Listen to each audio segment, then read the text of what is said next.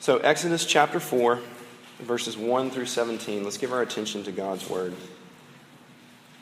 It says, Then Moses answered, But behold, they will not believe me or listen to my voice. For they will say, The Lord did not appear to you. The Lord said to him, What is, what is that in your hand? He said, A staff. And he said, Throw it on the ground. So he threw it on the ground, and it became a serpent. And Moses ran from it. But the Lord said to Moses, Put out your hand and catch it by the tail. So he put out his hand and caught it, and it became a staff in his hand. That they may believe that the Lord, the God of their fathers, the God of Abraham, the God of Isaac, and the God of Jacob, has appeared to you. Again, the Lord said to him, Put your hand inside your cloak. And he put his hand inside his cloak, and when he took it out, behold, his hand was leprous, like snow. Then God said, Put your hand back inside your cloak. So he put his hand back inside his cloak. And when he took it, when, when he took it out, behold, it was restored like the rest of his flesh.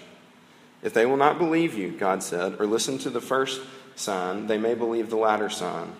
If they will not believe even these two signs, or listen to your voice, you shall take some water from the Nile and pour it on the dry ground. And the water that you shall take from the Nile will become blood on the dry ground. But Moses said to the Lord, O my Lord, I am not eloquent either in the past or since you have spoken to your servant, but I am slow of speech and of tongue. Then the Lord said to him, Who has made man's mouth? Who makes him mute or deaf or seeing or blind? Is it not I, the Lord? Now therefore go, and I will be with your mouth, and teach you what you shall speak. But he said, O my Lord, please send someone else. And the anger of the Lord was kindled against Moses, and he said, is there not Aaron, your brother, and uh, the Levite? I know that he can speak well. Behold, he is coming out to meet you, and when he sees you, he will be glad in his heart. You shall speak to him and put the words in his mouth, and I will be with your mouth and with his mouth, and will teach you both what to do. He shall speak for you to the people, and he shall be your mouth, and you shall be as God to him. And take in your hand this staff with which you shall do the signs. The grass withers, the flowers fade away. The Word of God stands forever. So let me pray for us before we uh, look at it further tonight. Heavenly Father, uh, we do pray that you would be with us tonight, that you would send your Holy Spirit um, to be in our midst and to cause us to hear your word. That you would work in spite of my limitations uh, as a speaker in so many ways, not uh, the, the least of which is my voice. Um, Father, would you work in spite of all of our sinful hearts? Uh, would you break in and speak to us, cause us to hear? And we ask it in Jesus' name. Amen. All right, I hope that you remember uh, the song Superman uh, by Five for Fighting. Does this ring a bell? Right? Uh, also known as It's Not Easy, right? Nods. Okay, some nods. Good. Um, it came out in 2001, which was, you know, a little bit of time ago, but evidently most of you have heard it. And the song is from Superman's perspective, and it's essentially about how Superman is really not so super. Um, at least is not as super as everybody thinks he is. Uh, it's about the fact that even Superman is really trying to figure out who he is. And he has these doubts and these fears uh, and really feels like a fraud. Uh, one of the lines, uh, he describes himself by saying this I'm only a man in a silly red sheet. And then it says, digging for kryptonite on this one way street, which I have no clue what that means. But then he continues. Only a man in a funny red sheet looking for special things inside of me. And now, look, as much as a, a pop song can be, I think that's a fairly uh, powerful image of, of Superman, right? The man of steel, knowing essentially that he's inadequate for the task. That he, like he said, he's really just playing dress up. And there's a sense in which he knows he's a fraud. Because really, deep down, he, he wants to be special, but he, he fears he's not. Uh, look, if, you, uh, if you've been with us, you know that as we were studying through Exodus this semester, and it's the story of, of God saving his people, Israel, uh, out of Egypt. They're in slavery, and he's, he's saving them from that. And every week we're saying our, our theme is that Exodus is the pattern of salvation. That the way that we see God save in Exodus is uh, paradigmatic of how he saves throughout all time. So as we look at him, uh, as we look at him saving here, we can learn a lot about what it means to be saved by God. And so, what uh, I think our there it is. Excuse me. What our passage tonight, I think, shows us is that God's salvation is for the inadequate. It's for inadequate people. So we've got two points tonight. Uh, a pastor friend of mine, uh, a guy named Brian Habig, often says that you can, you can always ask two questions of any Bible passage to help you get at the meaning. And this is great for personal Bible study. Um, he says you can always ask a text uh, these two questions. Number one, what does this passage tell me about mankind uh, who needs to be redeemed? What does this tell me about people, us? Second question is, what does this passage show me about God who does the redeeming? And every once in a while, while that's a helpful tool for Bible study, personal Bible study, every once in a while he'll use it as his uh, outline for his sermon. And I found it helpful in this one uh, to do the same. So, those are our two points. What does this passage teach us about mankind, about us, that needs to be redeemed? And then, secondly, what does it teach us about God who does the redeeming? So, first, what does it show us about ourselves, about mankind? And the, the short answer, sort of to cut to the chase, is that it shows us that mankind, that you and I, uh, seen you know, most vividly here through Moses, uh, that we are prone to fear, to doubt, and to weakness. We're prone to fear and doubt and to weakness. And we're going to actually break them up like that doubts and fears first, and then weakness second. But um, first, let's uh, remind ourselves of a little bit of context. We kind of jumped in the middle. Maybe we should have done that before we read it. But so, what's going on? Well, like we've said, Israel is enslaved in Egypt. Um, and God is going to bring his people out. And so he has Moses, uh, who is an Israelite, uh, born to Israelite parents, uh, but he ends up growing up in Pharaoh's household through these, you know, certain set of circumstances. And basically, he, in a sense, grooms him to be the hero. Um, he ends up, things appear to not work out, and so he has to go on the run, ends up out in the desert. And uh, as he's been out there for 40 years, he's a shepherd. He sees this bush that's on fire. That's what we looked at last week. He goes over and looks at it because the bush is on fire, but it's not burning up. And what he realizes is that uh, this is basically a, um, a manifestation of God's presence. And God speaks to him, and he says, He tells him who he is, because I am, I am Yahweh. I am, the, I am the one true God. And I'm going to save Israel and I'm going to use you. You're going to lead the people. And what we, we saw a little bit last week and what we see here in full is that Moses doesn't want to do it. He gives this litany of excuses because he's, fi- he's filled with doubts and fears. So I want to take a look at that, at these doubts and fears that he has. Uh, you can see it in verse 1 in response to God telling Moses to go tell Israel, right? God says, Look, you go and tell all the Israelites um, that I'm going to save them. Moses says, verse 1 But behold, they will not believe me or listen to my voice, for they will say, The Lord did not appear to you. Right? You, can, you, you hear what Moses is saying. If I just show up to these people and I say, Okay, hey, God said, uh, I'm going to take you out of slavery, and he's going to use me to do it, so here we go. Um, Moses is afraid that, like, basically, like, what if they don't believe me? Why in the world would they believe me? You know, they're going to look up and, and basically say, like, yeah, sure, right? God just showed up to you. He, he evidently hasn't spoken to us in like 400 years. And now he showed up and spoke to you in the middle of the desert. You're going to lead us. Um, uh, and I think we can, it's fair to say that essentially Moses is afraid of being rejected, right? He's afraid of going to these people and them saying, yeah, whatever, forget about it. Uh, and it's happened before, right? Uh, when, when he killed the Egyptian. This is why he had to leave Egypt. He, was, uh, he grew up in the household of Pharaoh. And then he goes out one day and he sees uh, an Egyptian uh, beating up on one of his people, one of the, the Hebrews. And he looks this way and that way, doesn't see anybody, and he kills the Egyptian.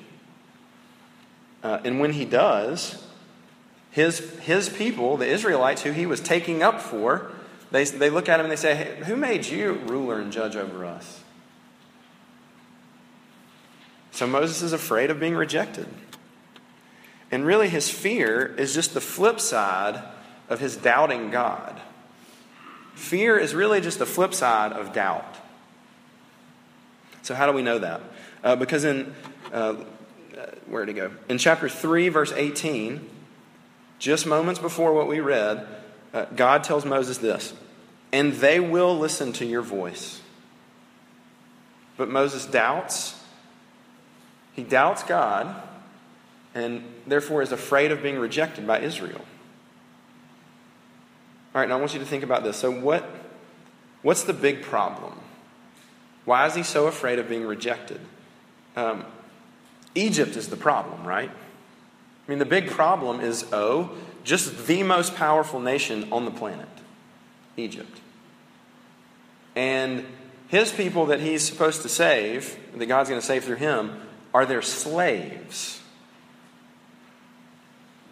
And like we said, God hasn't spoken in 400 some odd years, it seems.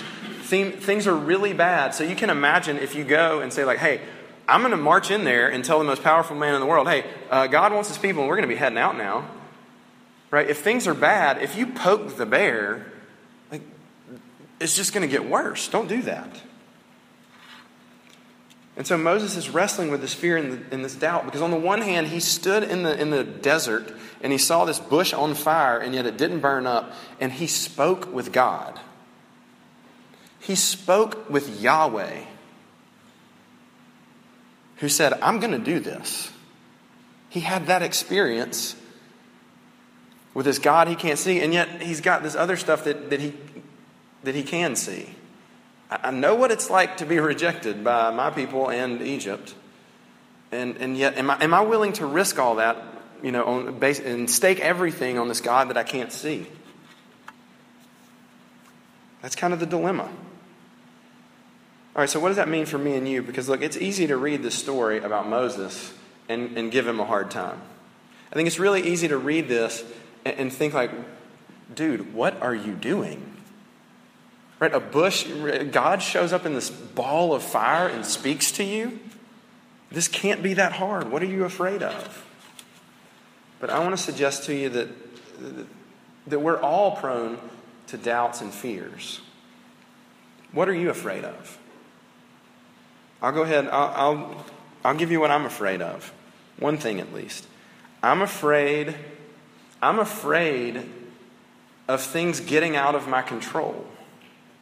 Particularly, I see this manifest with my kids. I'm afraid it makes me nervous. I get, I get sort of fearful when things sort of get out, when, when they get sort of chaotic and out of control. Because look, when, here's the deal when kids start running around and getting crazy, things get chaotic, um, and things can get broken, uh, things can get, people can get hurt, and that can cause just a lot of stress and drama, and it might cost us money, and, and it just, you know, ugh. And what I know, look, on the one hand, I know what God says about don't exasperate your children with a bunch of rules. I know that God is sovereign over everything. You know, I, I know what God says about being patient and kind to people, and certainly to your children. I know that. But, but on the other hand, what I can see is that, yeah, but if, if I get my hands around, I know if, if I get loud enough or strict enough and, and mean enough, that, that, they'll stop. And so I can kind of get my hands around. Like, all right, well, I can control it. We're, we're not going to, the house isn't going to be crazy.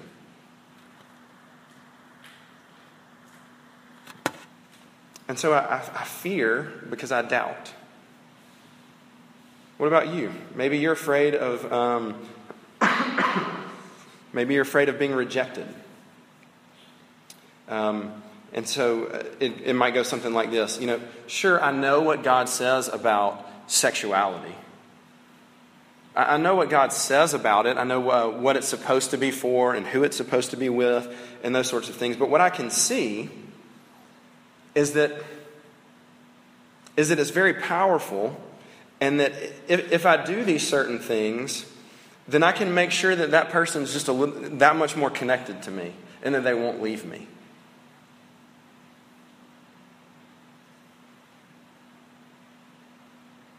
And so, therefore, I won't be rejected. Right? You can doubt that you can really, you, yeah, it's easy to doubt that we can really trust God with our relationships because being rejected is just too scary. Uh, maybe you're afraid of disappointing your parents more than anything else. Maybe that's you. So you do whatever it takes to, uh, to make them happy. To, you do whatever it takes to get the best grades or to get into that sorority or that fraternity or uh, whatever it might look like. Because you can see that if I have good grades, then they're happy.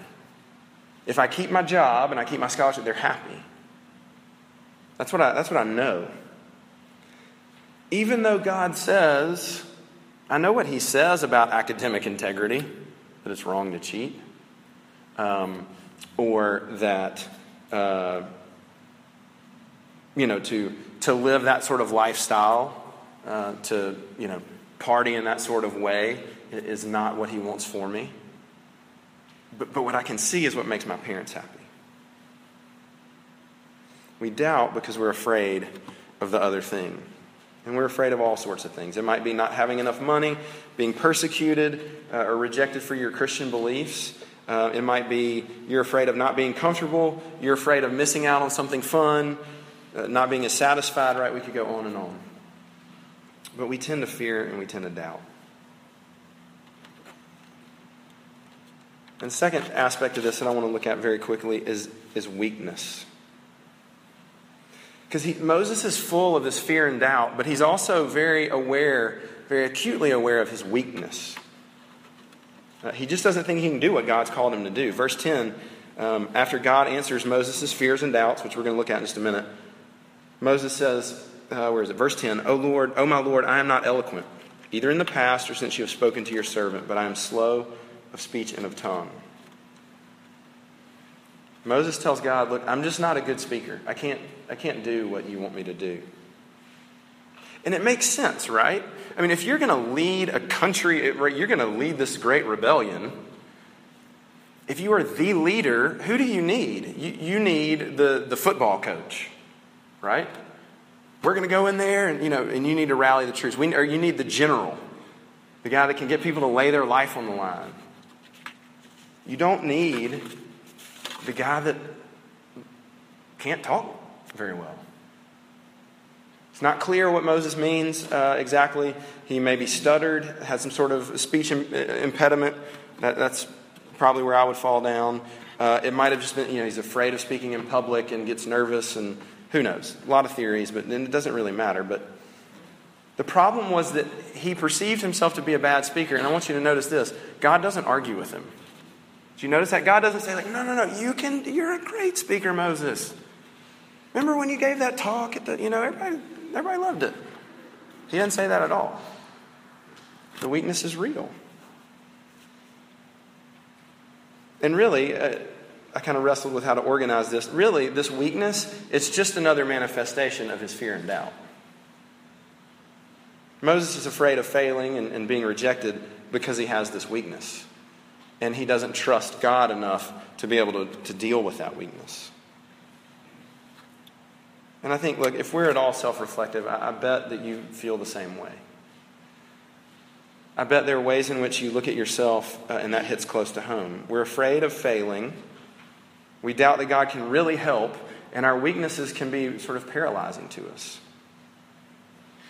And really, what we try to do is we try to cover them up. And I think that's really what Moses is doing. Like, yeah, it's been exposed sort of on a small scale, but like, let's not get in front of like a million people and expose this. And so we cover them up because we don't trust God to be able to do something with it. Because another thing I'm afraid of, I'm afraid of being exposed as a, as a fraud campus minister. Quite frankly. I'm afraid.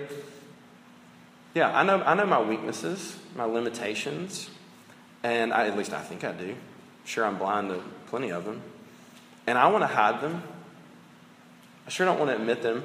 And, and my fear is that any other RUF campus minister could come in here and do twice as good of a job. That's what I'm afraid of. Because I, I know me. And I don't feel like God can work with me.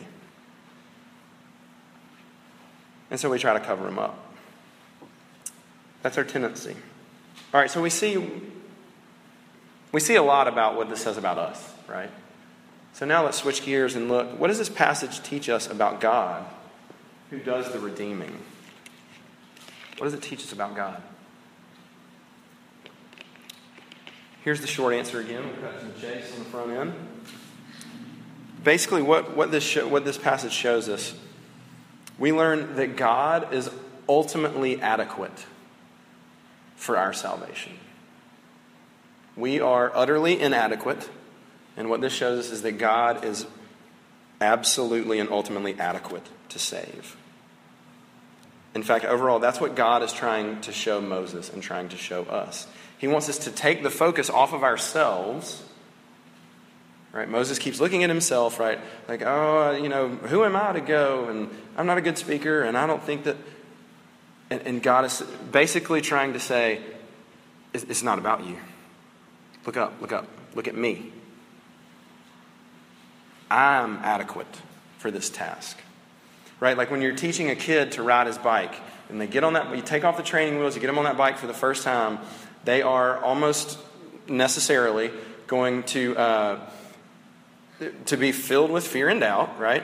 And they, they they keep looking down, and they're like, I just I don't, you know, I'm going to fall, I'm going to fall, I'm going to fall, I can't do this, I can't. And eventually, you just have to say, like, hey, look, hey, right here, focus, right? Some of you just looked up for the first time. I'm talking to the kid, right? Um, and you point at your forehead, right here, look here. Look, I know you can't ride. I'm the one that unscrewed the training wheels. I know you can't do it. That's okay. Because I can I can hang on to the bike. You're not going to fall. Don't worry about you. I got you, right? That's what God is trying to show us here that He has us, that salvation is His. So I want to look at two aspects of this real quick. The first aspect is this I want you to see that God calls, saves, and uses weak, fearful, and doubting people. This is kind of where we started, but I want you to see the overall picture. Look, God chose Moses. He didn't look around like, all right, I got to find somebody. I'm out here in the desert. I'll take the shepherd guy. God is orchestrating all of this. And he didn't just choose Moses, he made Moses. So that means, and look, this might spawn some other conversations that I'd love to have, but this means that it was God's plan for Moses to not be very good at speaking. He made him that way. So think about this. God, God is going to work this great salvation. And so he takes this elderly, he's 80. He takes this old, uh, fearful, runaway slave that's afraid, um, that stutters, and he arms him with a stick, his own hand, and a glass of water. Let's go get him, Tiger. That's who he's going to use. An old guy with a lot of problems. He gives him a stick, his own hand, a glass of water. There you go. There's your, there's your leader. Why does he do that? It's really incredible if you think about it. God does that. He does it to show how great he is. He does it to point to himself, show how amazing he is. Uh, I heard a story, a friend of mine told me this story. He said, I have a friend that's a firefighter, okay? And his firefighter buddy, they have a ping pong table at their fire station. and so when they are uh, just hanging out, which is you know the vast majority of time, uh, they're playing ping pong. And he said, "We're all pretty good at ping pong." And he said, "This guy came by the other day, And he said, uh, So you guys play a lot? He said, I'd, I'd love to play you. He said, I will beat you. Or I'd like to play you, and I bet I beat you with my iPhone. I'll use my iPhone as my paddle and play you. Who's in? And now look, and all, you know, all these guys are like, oh yeah, I'm in, you know. I don't think he took them for any money, but um, look, if somebody comes by and makes that sort of a claim, this is just for free, by the way. Somebody makes that just outrageous of a claim, like you should probably think twice about, like, oh yeah, I'll bet you fifty bucks that he, because he, he's probably making that claim for a reason. And, and sure enough, he just he just wailed on them all. He beat them up and down with the back of his iPhone. Now, here's the point. Here's what I want you to think about. How many of those firefighters do you think watched that and said, Man, that is an amazing phone? is that the like iPhone 12? Where did you get that phone? Right? Of course not. Right? The, the point is, if that guy can do that with the back of a phone, he's amazing. He must be incredible. And that's what God's doing. He's showing us that He's great. And He's not doing it to be a show off, right? Uh, just to sort of rub it in somebody's or maybe ours, our face. But he's, he's doing it to show us what's true. He's doing it to show us the truth that He is the only thing that's good enough. That He's the only thing in this universe that's worth setting your life on. He's the only thing that's actually worth uh, that, that can save you. And he can save you for free because he can take care of it all. He's trying to get Moses's and our eyes off of ourselves and onto him. So, look, uh, uh we're going to apply that real quick. Uh, overall, I think, I think it's an, a wonderful encouragement, if you're honest about yourself, to see that this, this is the kind of person that God calls and saves and uses. God does not call superheroes. And so if, if you look at yourself and you think, yeah, but I'm just this normal, or maybe even not so normal person, I don't have a lot to offer, I don't feel like. Uh, I do have a lot of problems um, of all sorts. And I don't really see how I could be used for much or why God would really love me. If you find yourself weak and fearful and doubting, I want you to see that in, in some sense, right, you are in the right spot. Because that's who God calls and saves and uses. And the last aspect of this I want you to see is that God meets Moses in his doubts and his weakness. He meets Moses in his doubts and weakness. Right? This whole exchange he has, it kind of makes me think of somebody, right? Let's say guy's asking a girl out on a date, and she keeps giving excuses, and he just keeps taking, you know, knocking them down. like, um, I can't because, you know, I don't have anything to wear. Well, that's all right because I've got this dress that would fit you just perfectly. Right? That would be super creepy if somebody. don't go out with that guy. Um, you know, awesome. The dress looks great, but you know, I've got this big test tomorrow. Actually, I just class is canceled, right? And you know, he just keeps taking care of everything, and he's you know left with with no excuse. Um, that's what God does in a certainly non creepy sense with Moses. He keeps offering these excuses, and God just keeps knocking them out. Not a problem. Not a problem. Not a problem. I'll take care of it. So, how does God meet Moses in his doubts and his weakness? Well, one thing I think is noteworthy that God doesn't blast him right? He doesn't just sort of get in his face and say, like, look, figure it out. Like, let's grow up. Right? He doesn't give him a hard time. He's very patient and very kind and gracious to him.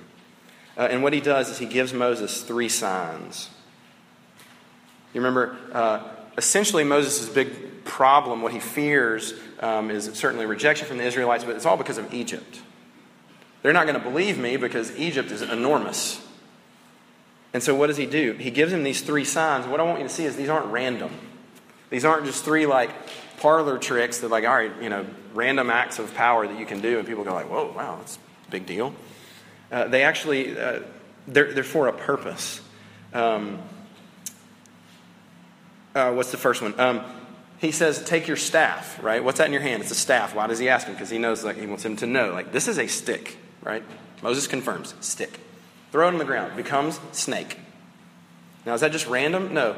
Uh, to Egypt, the snake, the cobra, was, was a symbol of their power, right? That you'd find the cobra head on, their, um, on the scepter, on the, uh, the Pharaoh's uh, crown, those sorts of things. It was a symbol of their power. God showing, I can make one of their quote unquote gods out of a stick.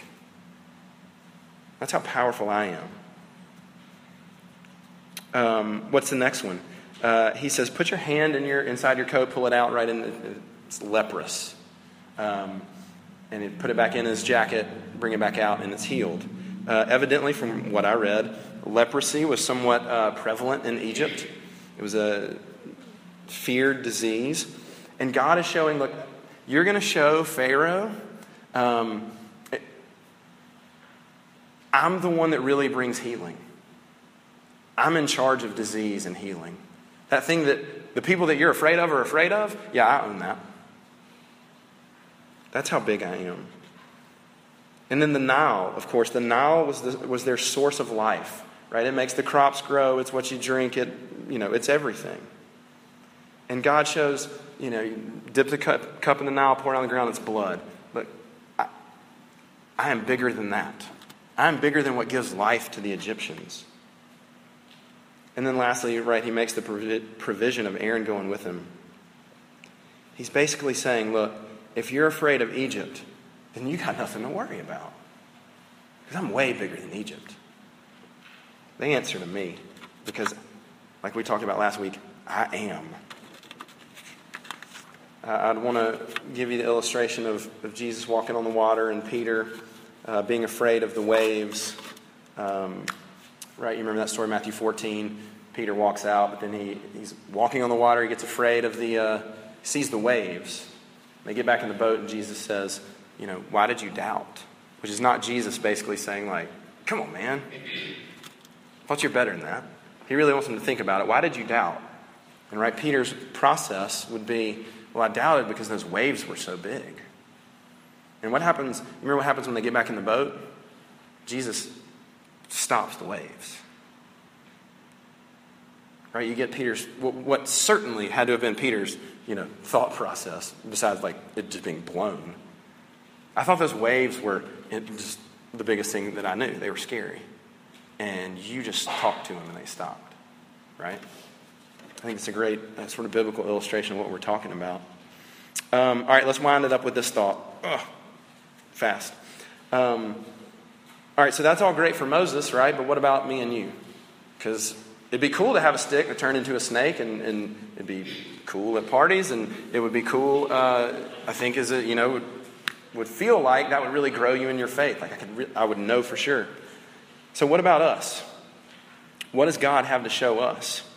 Um, I, gosh, we have to go fast. I want you to see this. Uh, th- this sort of snake theme comes up again in Moses' life in Numbers 21. Um, I'm going to connect it. Whether that's fair or not, I don't know. Um, Numbers 21, Israel's out there. This, so, spoiler alert, God leads his people out into the wilderness, saves his people. Let's pray. And they're out in the wilderness and they're, they're really going to start having some hard times. They're going to start um, grumbling against God. And God sends all these snakes into, the, into their camp because they're just being horrible people. And they're uh, snakes in the camp, they're biting the people, and people are getting very sick, obviously. And they cry out to Moses. They basically repent. So Moses uh, cries out to God, and God says, Here's what you're going to do. You're going to take, uh, I want you to make a sculpture of a snake. And I want you to put it on a big pole. I want you to raise that pole up in the middle of camp, stick it in the ground. If anybody gets bit by a snake, I want them to look up. Look at that pole, look at the snake on the pole, they'll be healed.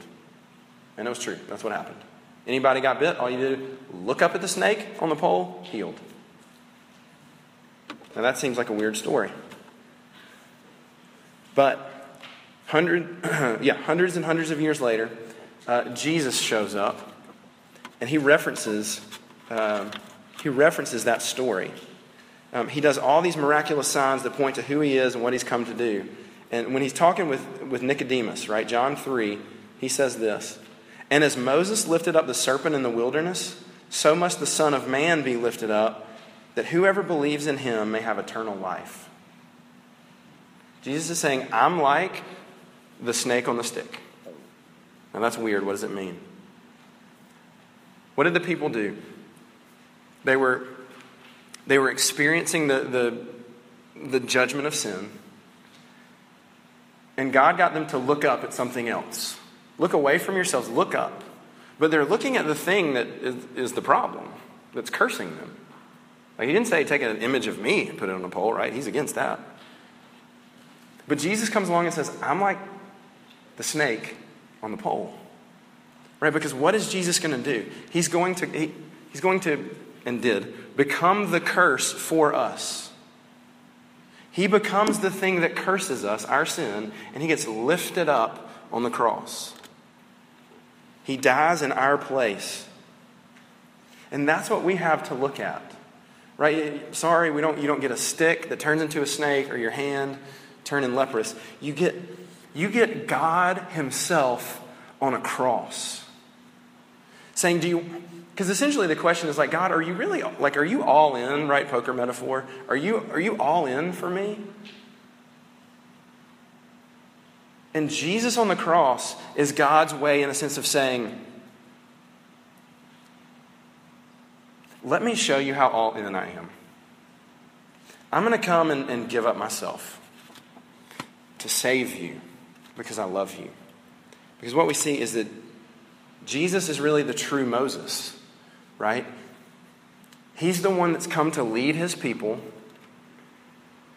and he, he perfectly followed his father. He perfectly obeyed. He didn't doubt. He, he, he marched himself to death, even death on a cross, right? It's, that's actually, because Jesus did that, is why Moses, it's amazing. It's why Moses can stand there and look at God and argue with him.